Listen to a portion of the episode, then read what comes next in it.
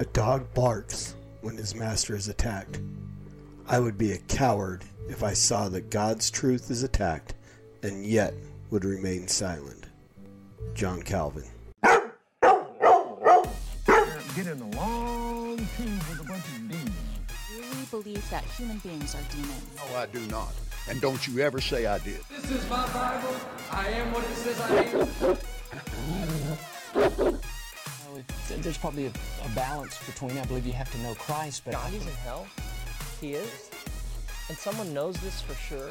All of mankind is going to end up somewhere in heaven.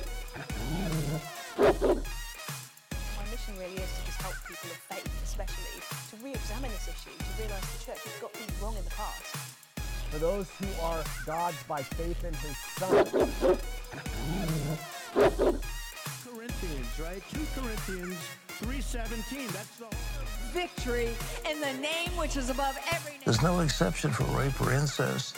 Uh, it's an extreme law. And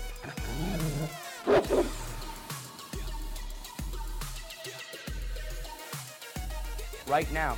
Bones, ligaments, tendons, in Jesus' name. Get out here right now. So put your trust in the sovereign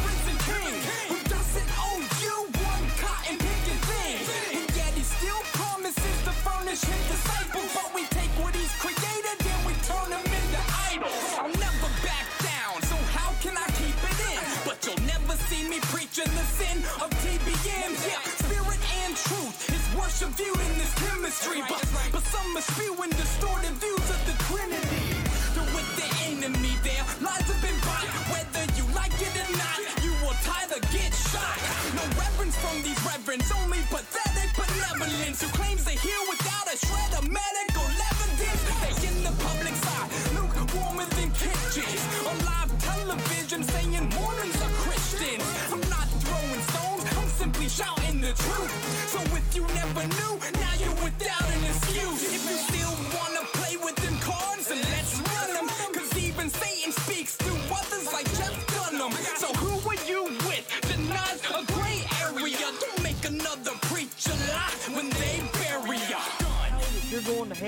You you ain't got no in your life, die. Hey, what's up, everybody? Welcome to episode 11 of The Master's Dog. I am your host, the Evangelical Norm. So, um, there have been a, a bunch of videos that have come out from Saints Unscripted over the last couple days. Actually, two from Saints Unscripted. Um, one is their faith and beliefs, which we're going to address today. Another one that David did that um, is a little longer. Um, he did with a guest um, who runs a page called LDS Truth Claims, which I will be checking out here pretty soon. Um, that one we're gonna actually I'm gonna do another video tomorrow dealing with that specific one.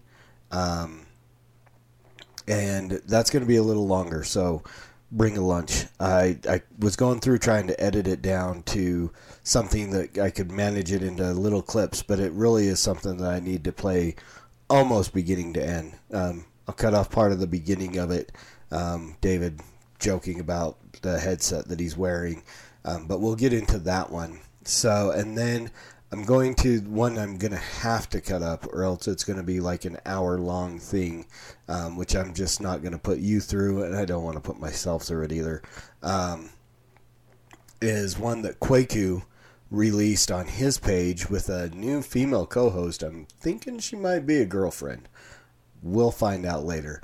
Um, but uh, so there, that is them uh, critiquing Lynn Wilder.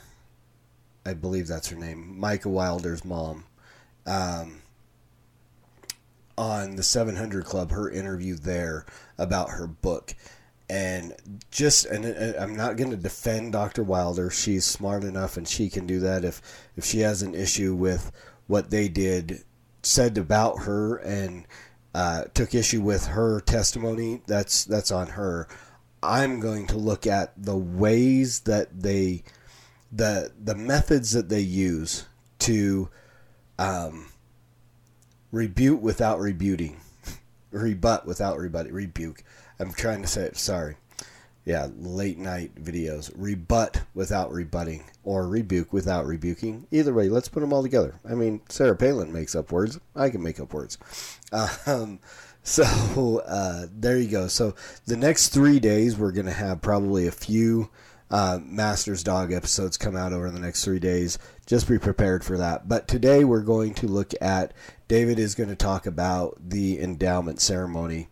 Um, might not be a whole lot to do because again this is their ceremony this is and but i will point out some things that are flawed uh, some reasons why this is not required for christians and so on so that being said let's go ahead and get david up here let him start talking and then we'll start talking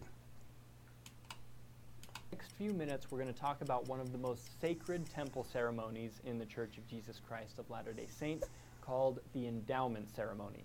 If you're unfamiliar with our faith or just clicked on this video to learn a bit more, please be courteous and try to respect the religious culture of faiths that may be different from your own.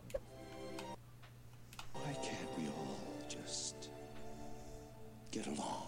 Now, because we I love how they try to put in these funny little clips to make this seem funny. Um, here's the deal. I will have I will try to have respect for David and Kwaku, the individual people. I will not respect the false teachings of a false religion. Um, I mean, do you practice yoga at all? Your you know, and it's my stretching and, and this and that. We've we've turned we have taken and turned yoga into an exercise. You're literally taking the salvific uh, practices of Hinduism and making it a, a modern um, exercise program. You know, meditation. You are literally taking the salvific practices of Buddhism and turning it into a way to calm yourself. So this is done all the time. This is a again, we don't I don't need to, and this I, I preached this one time and watched people get up and walk out. the the last time I had somebody get up and leave during a sermon that I gave, I uh, made the same statement. I will not have respect for false teachings of a false church. I will try to respect the people, but I'm not going. And now I'm not going to just out of hand mock it.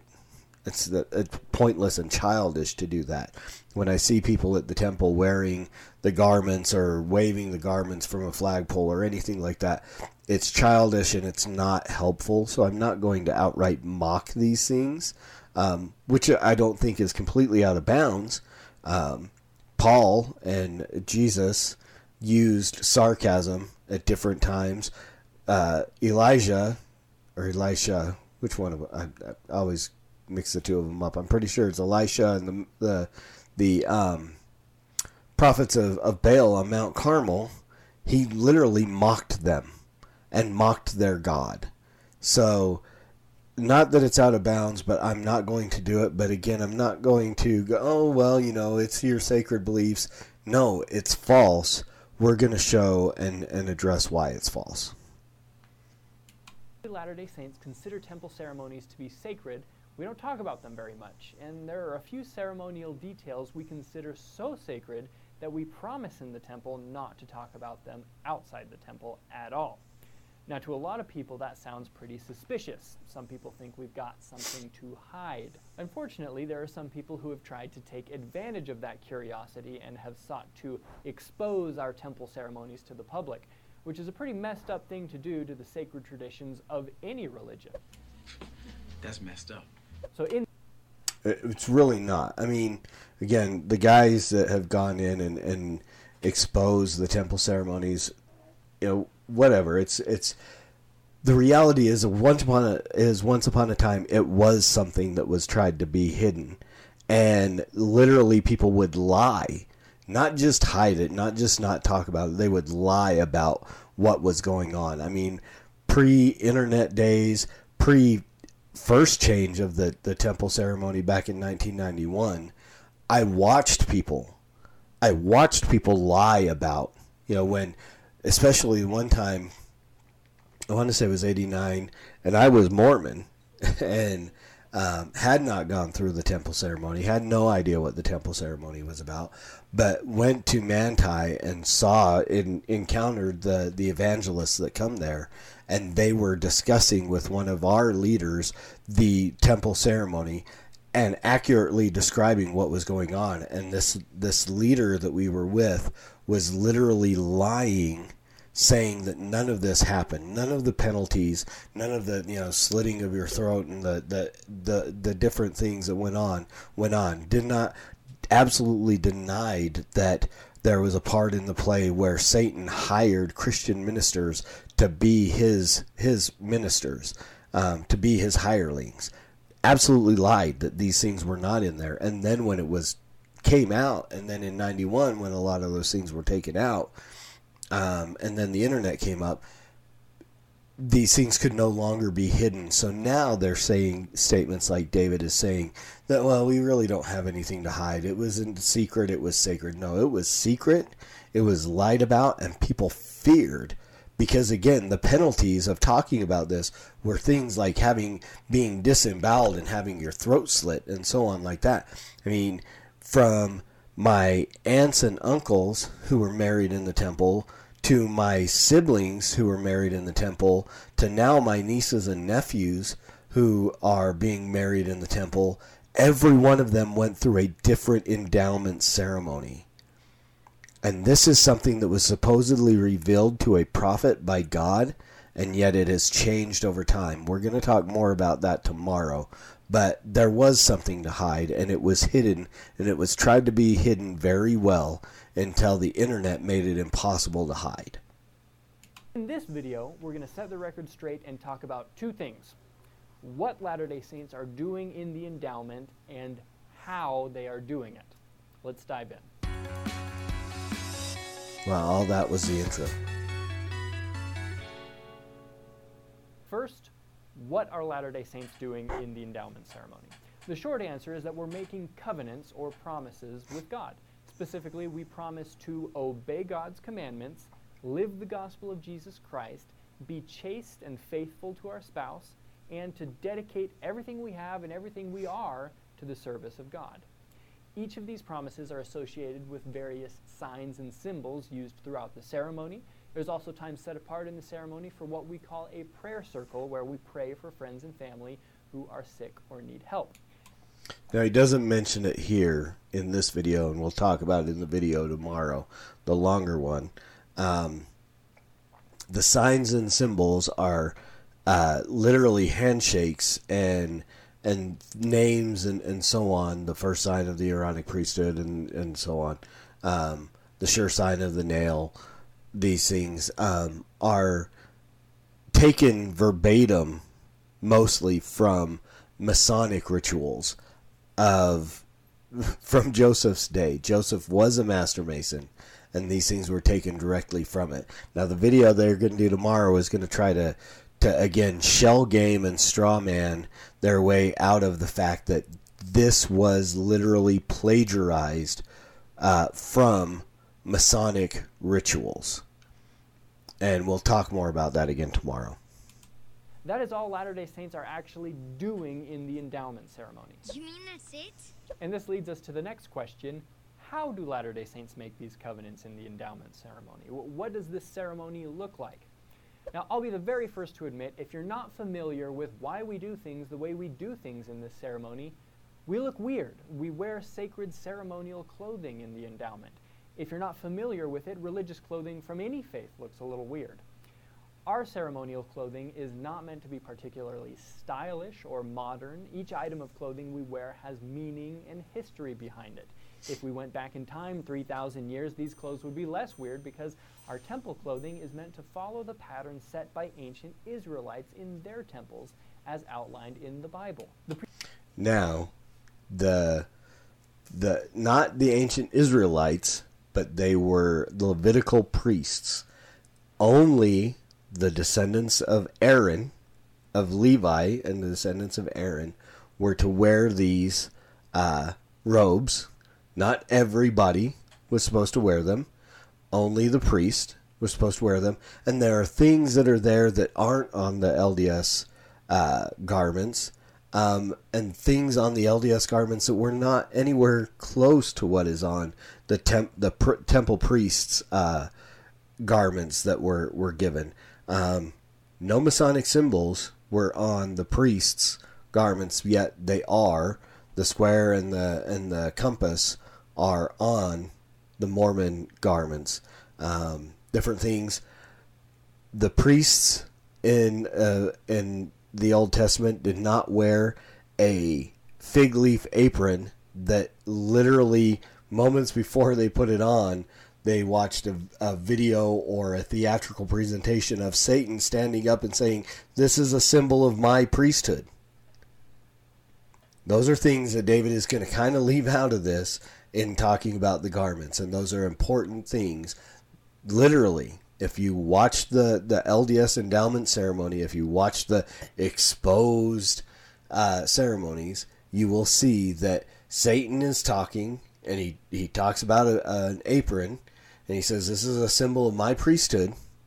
And then the the people inside the temple put that on and wear that throughout the rest of the ceremony. So there may be some similarities, but there are some huge issues between the two that are very significant. Presentation of the endowment ceremony is largely theatrical. In the early days of the church, it was essentially a play with some audience participation. It's still a play in a couple temples nowadays, but in most temples, the endowment presentation is a movie. Gosh, I love movies. Throughout the endowment, as we make the promises I talked about earlier, we learn about what Bruce R. McConkie called the three pillars of eternity the creation, the fall of Adam and Eve, and the atonement of Jesus Christ this is just a small thing and it doesn't really mean anything, but I get uh get so irritated when people represent the fruit of the fall as an apple. It was not an apple. They didn't eat an apple. There was a specific fruit of the knowledge of good and evil that we have no idea what it looked like. Um, but I just get irritated when I see people throw up an apple. Small, uh, you know, point of order for just personal issue.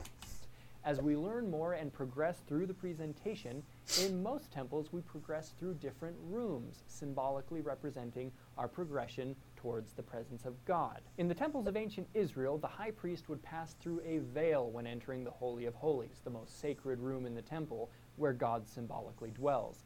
The same thing happens for men and women who participate in the endowment as they pass into what we call the celestial room of the temple, which you're looking at right now. Okay, so here's another thing we have to talk about, and he's going to talk. He he gives some links to some videos from that they did earlier of like why do temples still need to exist, which they don't, and there's a specific reason. One that the flimsy little curtain that he showed the priest going through into the holy of holies was not a flimsy little curtain; it was a heavy, heavy, large curtain made specifically that could never be rent by human hands. That at the crucifixion of Christ, at the moment of his death, the the the veil, the curtain in the temple in Jerusalem was rent from top to bottom. Rent, an, a curtain that could never be destroyed by human hands. Again, this is a symbolic thing that God intended when He gave them the the prescription on how to build this curtain that hung over the door to the holy of holies.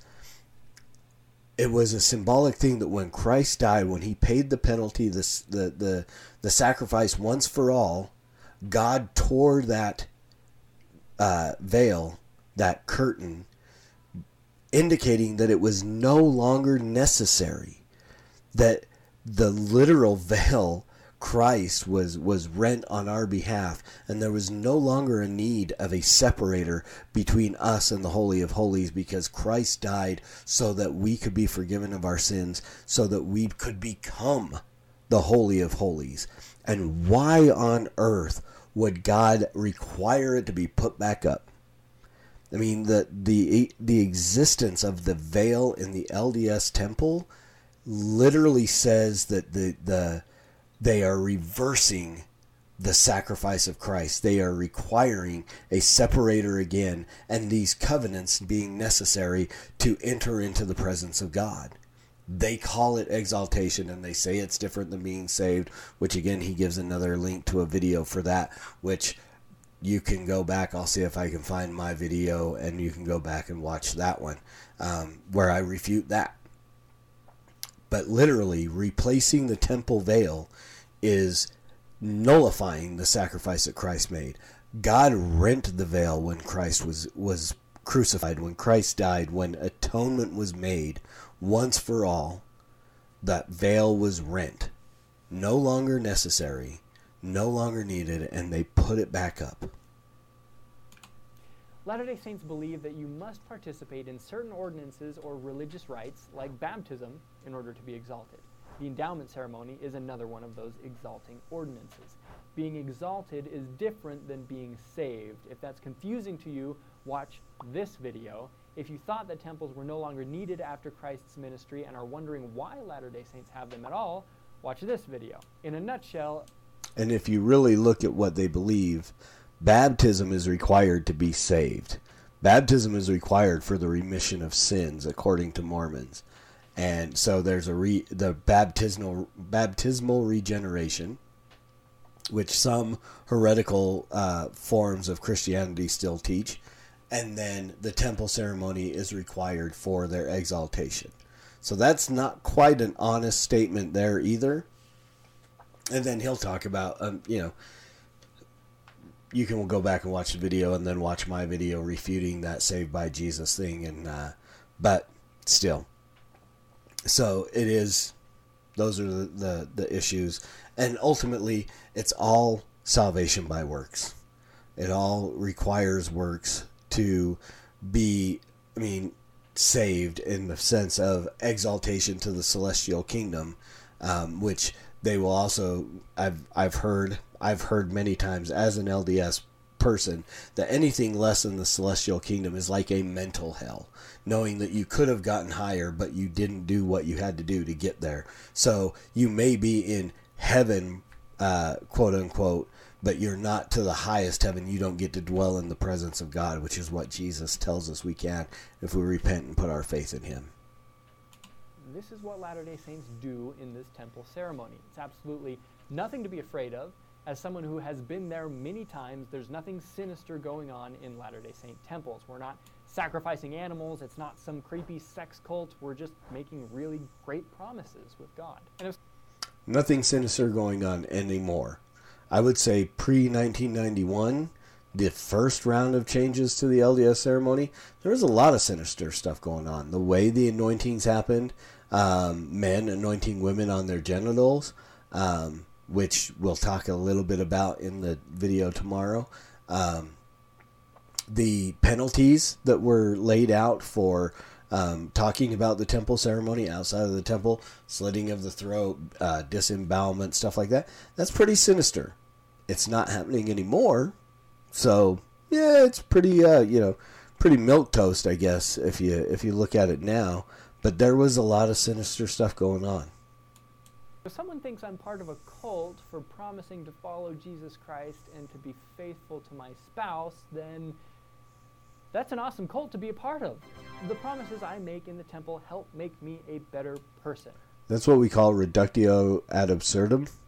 You're reducing to the absurd. There's a lot more that goes into why uh, most people. I don't like to use the term cult, but I mean it's a it's a false religion. It's a heretical religion. I would say at once upon a time it definitely was a cult. Um, I think it's lost some of its intentionally lost some of its cult like uh, characteristics, but there still is a level of of cultishness to the LDS Church in the fact that you know really when you go back and look at like the 14 fundamentals of the prophet there, there are still many people who will say when the prophet speaks the thinking has been done that's cultish um, so no, I mean, promise it, trying to be a better person and and promising to be faithful to your wife. No, that's not cultish, but there's far more. So again, the reductio ad absurdum is uh, is disingenuous in that, but that's what they do through all of these. Um, they they find these disingenuous and deceptive ways to try to fool you into thinking it's all not that all all that bad, but it really is. Now, there are also a few other ordinances we perform in temples that I didn't talk about, like marriage ceremonies and baptisms for the dead. Check out the links in the description for more information about those. There's also more info on our website. If you have questions, drop them in the comments, or if you're trying to be respectful and are concerned that a question on this topic may not be appropriate, feel free to message me on Facebook directly and we can chat. Thanks for watching. Have a great day. All right, so there you go. Uh, temple ceremonies, the endowment ceremony in the Mormon temples, uh, according to David, and just some issues going on there and why they are one not necessary, two uh, heretical, three uh, cultish, and uh, and why it is re- re- why we need to be reaching out to our LDS neighbor and and calling them to faith and repentance in the true Jesus Christ, in the true gospel, um, and and not to be follow down the path of deception of this uh, false gospel presented by a false prophet, um, led by a false Christ and a false God. So in that, uh, that is why we always need to always preach the gospel use or preach the gospel at all times. As always, preach the gospel at all times. Can't even remember my own tagline. It is so late at night. Um, always, as always, preach the gospel at all times. Use words; they are necessary. And until next time, tomorrow. Soli Deo Gloria.